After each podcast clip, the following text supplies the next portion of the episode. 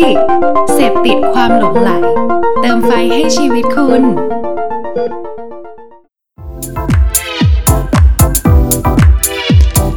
Level Up Podcast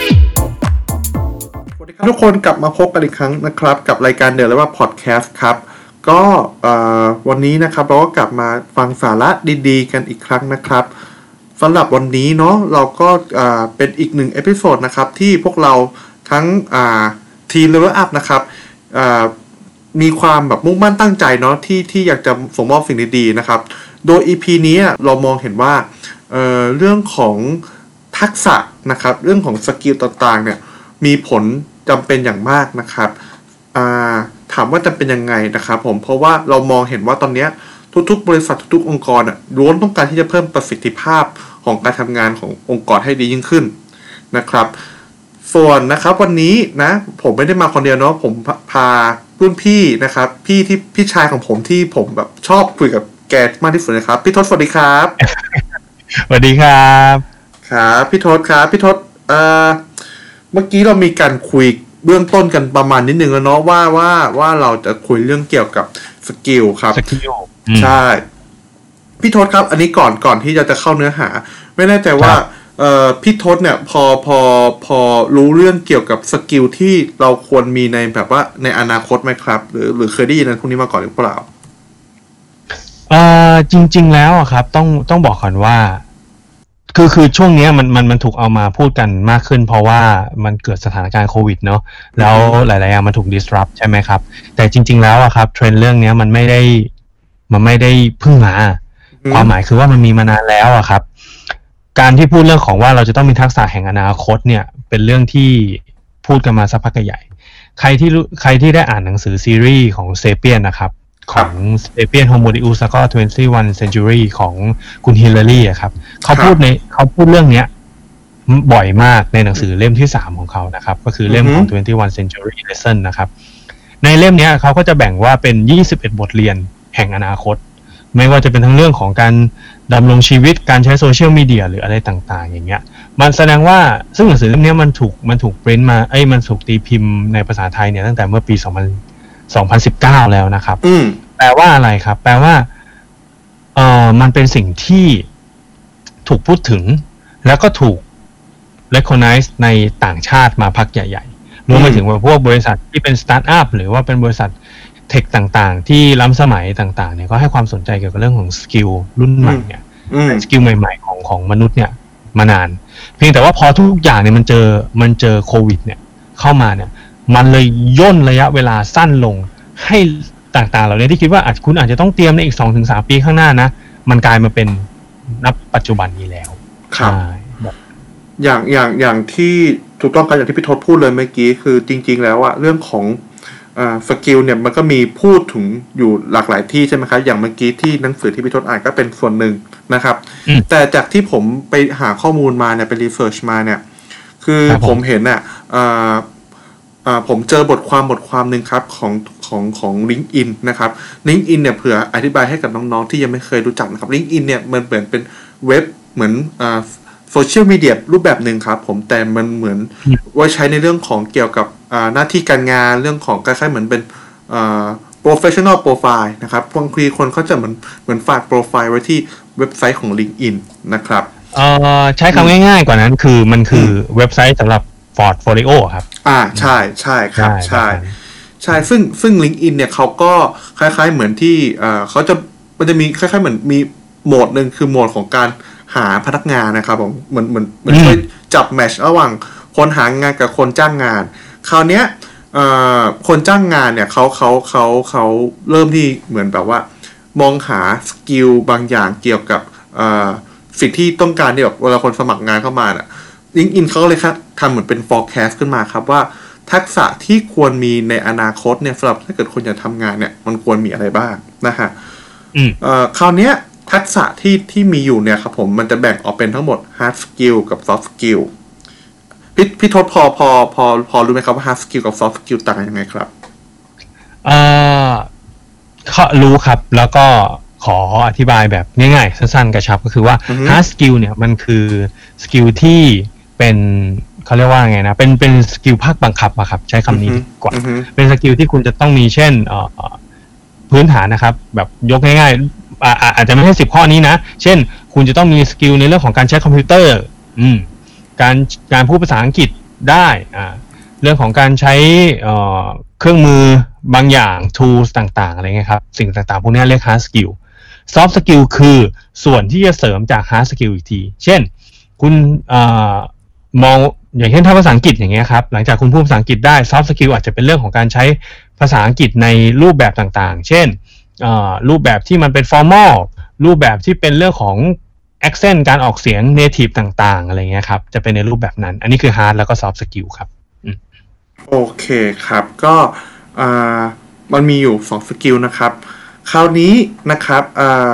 ทั้ง hard และ soft เนี่ย ผมขอเริ่มที่ hard skill ก่อนละกันนะครับอืมจากบทความที่ผมดูนะครับอ่า hard skill เนี่ย มันจะมีอยู่ทั้งหมดอ่า สิบสิบข้อสิบข้อใช่ครับอืมคราวเนี้ย ผมขอไล่ไปทีละข้อเนาะบางอันบางอันได้พิทศครับอาจจะจะเห็นเคยเห็นแล้วบางอันพิทศอาจจะว้าวก็ได้นะครับจริงๆแล้วต้องบอกคุณผู้ฟังเลยนะครับ ว่า10ข้อเนี้ยผมค่อนข้างว้าวพอสมควรครับคือตอนที่น้องเก่งเอามาให้ดูเนี่ย ผมก็อืมเอาจริงๆแค่ข้อแรกก็ถือว่างงแล้วอ่านะครับต้องเพราะฉะนั้นเราก็เลยเดี๋ยวผมขออนุญาตเป็นคนถามนะครับ แล้วก็ลองดูด้วยว่าน้องเก่งจะให้คำแนะนำหรือว่า บอกได้ไหมว่าคำถามเอ้ยคำตอบมันคืออะไรนะครับครัโอบเค ไม่รอช้าครับ ข้อแรกคครัรับบครับ อันแรกครับ เขาบอกว่าอืมคือ skill ที่เกี่ยวกับบล็อกเชนอืมพี่ทศรู้จักคำว่าบล็อกเชนไหมครับ เคยคุ้นๆไหมผมว่าช่วงนี้มันมีมันมีอยู่ช่วงหนึ่งที่ที่เราได้คำว่าบล็อกเชนขึ้นมานะครับ คือคือคือต้องบอกก่อนว่ามันเป็นคำที่เราได้ยินแล้วก็ แล้วก็ตีความกันผิดไปหลายหลายหลายคนเหมือนกัน ในในถ้าถ้าคุณได้ยินแบบผิวเผินเนี่ย คุณจะได้ยินคำว่าบล็อกเชนแล้วก็อืมจะพูดต่อมาด้วยคำว่าคริปโตใช่ไหมอ่าใช่แต่ในความเป็นจริงแล้วเนี่ยบล็อกเชนมันคืออะไรครับเก่ง เรานี่ไม่ไม่แน่ใจเลย มันเป็นหน่วยของเงินรูปแบบหนึ่งปะ อันจริงหรือยังไงจริงจริงๆจริงๆที่พี่ทศพูดก็มีมีความอ่าใกล้เคียงครับ แต่จริง ๆ แล้วเอ่อคริปโตเคอเรนซีหรือบิตคอยอะไรพวกเนี้ยที่เขาพูดกันอะ มันคือมันคือสิ่งอ๋อที่ใช่ท Bitcoin เออำใช่ มันถูกมันคือสิ่งที่ถูกทำบนเทคโนโลยีที่ชื่อที่ชื่อที่เรียกว่าบล็อกเชนครับผมซึ่งอืมอ่าวันเนี้ยเราจะไม่ได้มาเจาะของบล็อกเชนนะครับ แต่เราจะมีคล้ายๆเหมือนผู้เชี่ยวชาญ หรือคนที่เก่งเรื่องบล็อกเชนจะมามาเราจะมาพูดคุยกับเขาในอนาคตนะครับ อืม spoil spoilแอบ spoil เลยนะครับ ทักษะที่สองครับพี่ทศ Cloud Computing อืมครับ คุ้นคุ้นไหมครับครับ คุ้นคุ้นไหมครับ Cloud ครับ Computing มันคือมันคืออะไรครับ ระบบแบบว่ามันมันการขึ้น cloud เวลาผม save file อย่างเงี้ยเหรอมันผมว่าผมว่าผมว่ามันในในความคิดเห็นว่ามันคือเรื่องของการทักษะในการที่อ่าเกี่ยวกับอ่าการ coding นะครับ การทางนี้แต่อืมทั้งหมดเนี่ย ใช้ cloud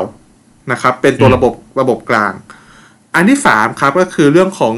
ana- analytical reasoning อันเนี้ยมันคือเรื่องของการเอ่อคิดวิเคราะห์นะครับ การหาเหตุผลเชิงเชิงเชิงเชิงตรรกะนะครับ อันนี้คืออันที่สามอันที่สี่ครับอืมพี่ทศเนี่ยพี่ทศต้องได้เคยไดินแน่นอนคือเอ่อ artificial intelligence ครับหรือว่า AI นะครับ อันเนี้ยใช่คอัรันบนี้ก็คือทั่วไปนะครับ อันทักษะที่ 5 นะครับ ที่ควรมีนะเขาบอกว่าอืมก็คือเรื่องของเอ่อ user experience design หรือ UX นะครับ คือการวางอืมออกแบบประสบการณ์การใช้งานนะครับ ทักษะที่คือหกความหมายคือว่าใช่ไม่ไม่ว่าไม่ว่าจะเป็นในเรื่องของแบบเว็บไซต์แอปพลิเคชัน หรือว่ารวมไปถึงแม้กระทั่งของ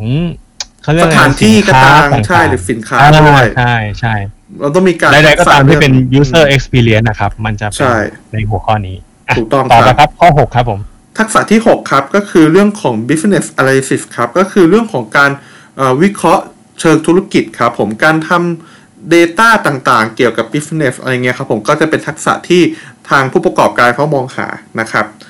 ทักษะที่ 7 ครับซึ่งอันเนี้ยมันเป็นเรื่องสำคัญนะอืม หมายหมายถึงว่าในในหัวข้อที่หกอะคืออย่างนี้เราขอเราขอแบบว่าลงรายละเอียดอีกนิดนึงเผื่อครับบางคนผมแบบฟังแล้วอาจจะไม่ไม่ได้เข้าใจไอเดีย คือความครับหมายคือว่าอย่างอย่างอย่างแบบไล่ไล่ในตัวของเรื่องของบล็อกเชนเนี่ยมันคืออืมเรื่องของเรื่องของระบบการเงินในรูปครับแบบใหม่ ใช่ไหมครับครับ ในเรื่องของ cloud com อ่าขอขอโทษนะฮะ มันมันชื่ออะไรนะขออีกคือที cloud computing ครับ โอเค cloud computing มันก็คือการการเขียน coding อะครับ อืมครับ มันคือการ ทำให้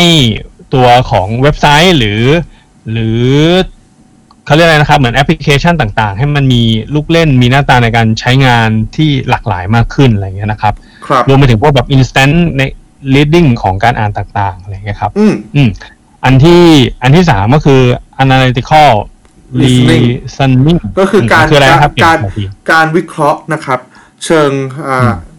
เชิงเชิงตรรกะนะครับ เพื่อเพื่อให้เพื่อให้เรานั้นอ่าให้เห็นผลลัพธ์ว่ามันเกิดขึ้นได้ยังไง แล้วก็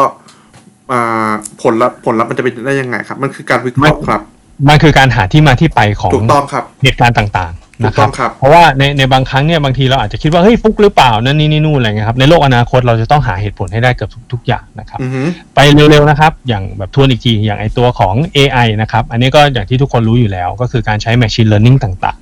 เมื่อเราใช้ Machine Learning ปุ๊บเราต้องมา UX Design นะครับเมื่ออือฮึตามที่เมื่อกี้ได้อธิบายเวแลาก็คือ User Experience ต่างๆ ไม่ว่าจะแบบทั้งสินค้าสถานที่เว็บไซต์แอปพลิเคชันนะครับ Business Analysis ข้อที่ 6 นะครับ ก็คือพูดถึงเรื่องของการที่เอาธุรกิจเนี่ยมา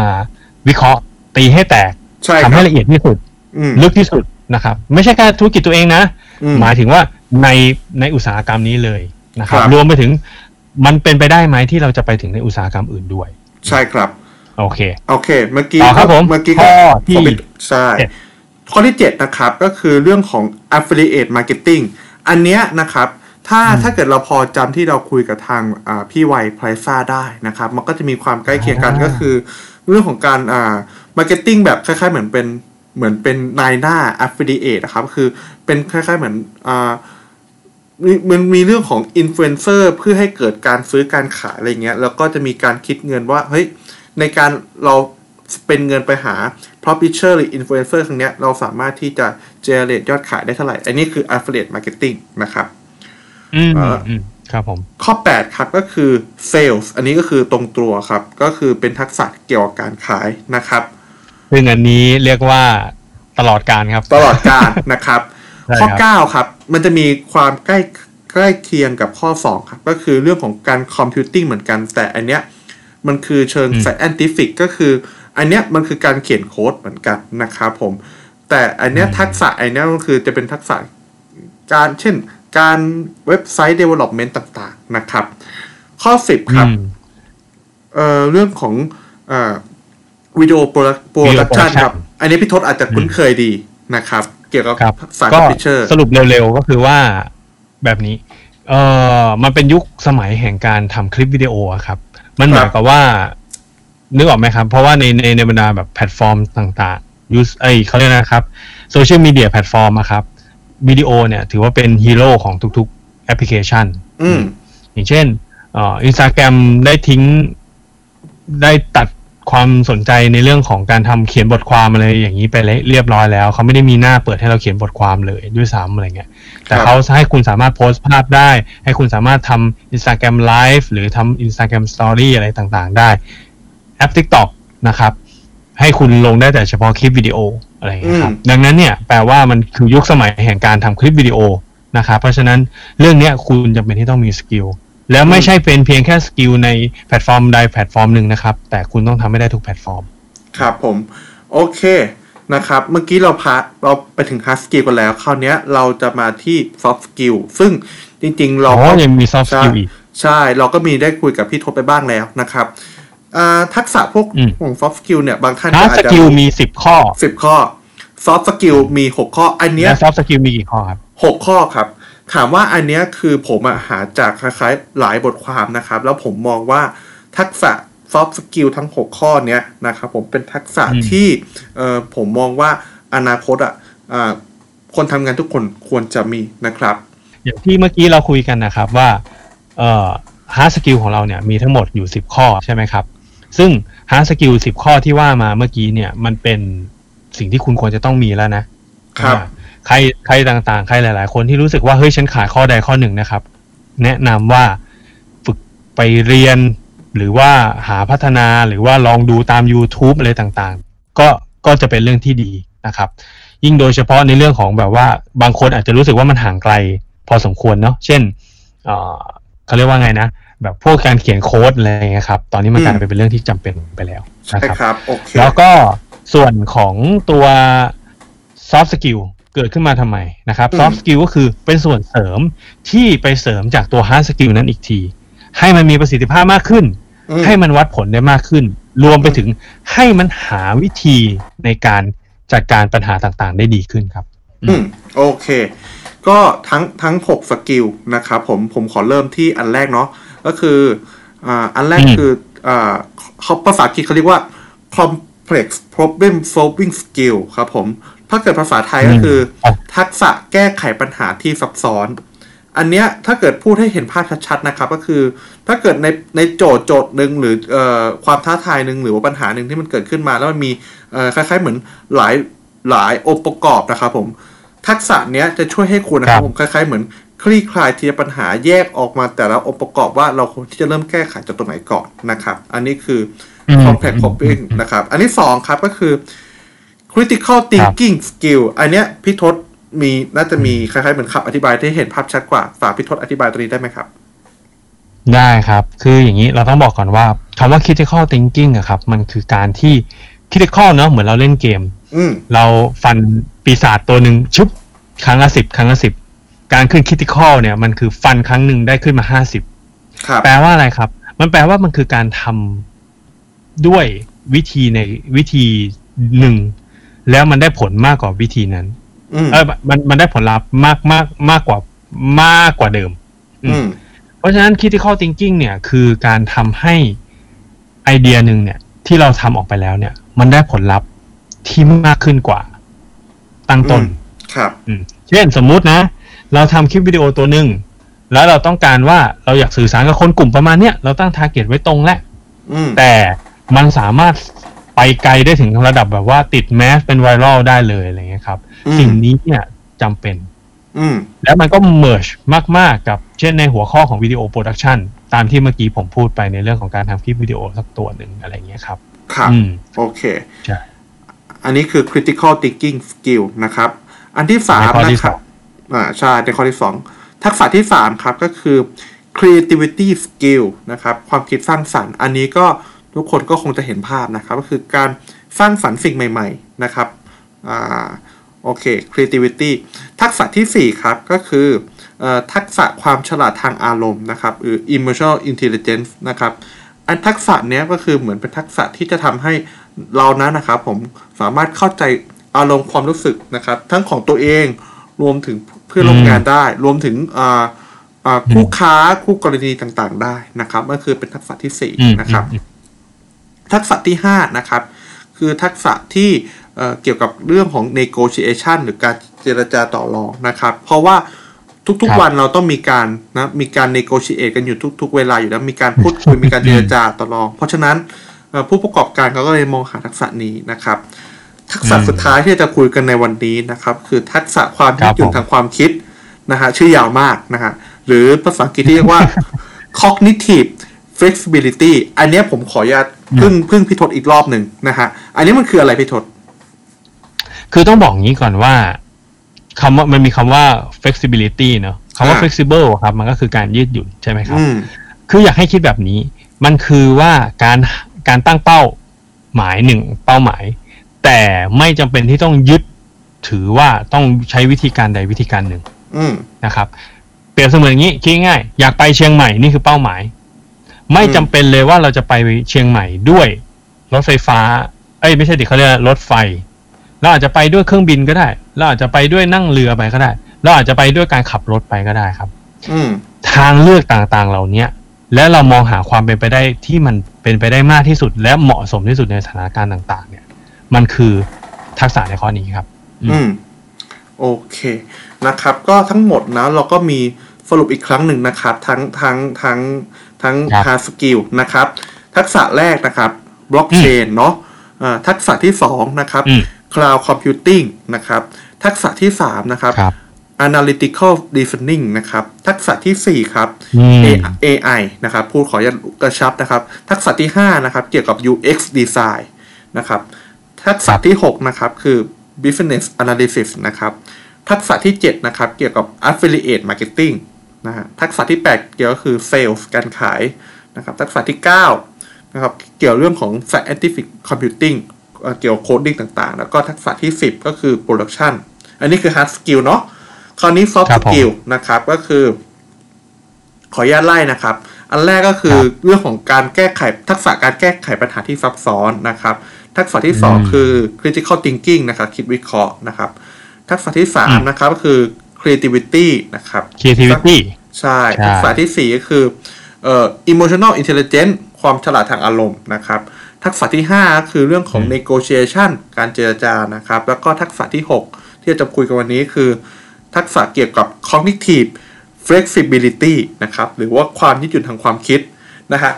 ทั้งหมดเนี้ยที่ที่ผมเล่าให้ไปเนี่ยมันคือทักษะที่จะควรจะมีในอนาคต และดีกว่านั้นนะครับก็คือเอ่อ แล้วว่าพอดแคสต์ของเราเนี่ยมีมีเหมือนมีความตั้งใจนะครับที่จะหาคนที่เก่งทั้งทักษะทั้ง 16 ทักษะเนี่ยมาอธิบายว่าอืมทักษะแต่ละทักษะเนี่ยเอ่อวิถ้าเราจะเริ่มต้นอะเราต้องเริ่มต้นยังไงนะครับแล้วเราจะวัดผลใช่ว่าเราเก่งทักษะเนี้ยว่าเก่งยังไงนะครับ ซึ่งเราก็จะอืมชวนคนที่เหมือนเป็นตัวจริง มีทักษะตัวเรื่องนี้จริง ๆนะครับ พิสูจน์แล้วจากการผลงานของเขานะครับ มามาคล้ายๆ มาอธิบายกับ เอ่อเพื่อนๆ พี่ๆ น้องๆ ให้ทุกคนได้ฟังกันนะครับ ก็อยากให้ทุกคนนะครับ ฝากเป็นกำลังใจนะครับ ให้กับพวกเราเนาะถ้าเกิดใครใช่ครับใช่ครับก็ขออนุญาตขายของเลยแล้วกันนะครับว่าซีรีส์ที่ที่เราจะทำทั้งหมดเนี่ยก็คือเป็นซีรีส์ที่เราแบบอยากจะคล้าย ๆ เหมือนเป็นให้กับทุกคนนั้นมีทักษะที่เอ่อตรงกับสิ่งที่โลกอนาคตต้องการนะครับใช่ครับอืมโอเค อ่า ถ้าเกิดใค รนะครับที่เอ่อชอบ episode นี้นะครับ ชอบพอดแคสต์ตอนนี้อืมก็อย่าลืมอ่าฝากกดไลค์กดแชร์โพสต์ใน Facebook นะครับ หรือว่าส่งเป็นตัวลิงก์ของตัวพอดแคสต์นี้นะครับ ให้กับเพื่อนๆได้นะครับ แล้วก็อ่าสำหรับ episode นี้นะครับ ผมก็ผมกับพี่ทศก็ขออ่ากลับลาไปก่อนแล้วพบกันใหม่นะครับ episode หน้าแล้วพบกันครับ สวัสดีครับ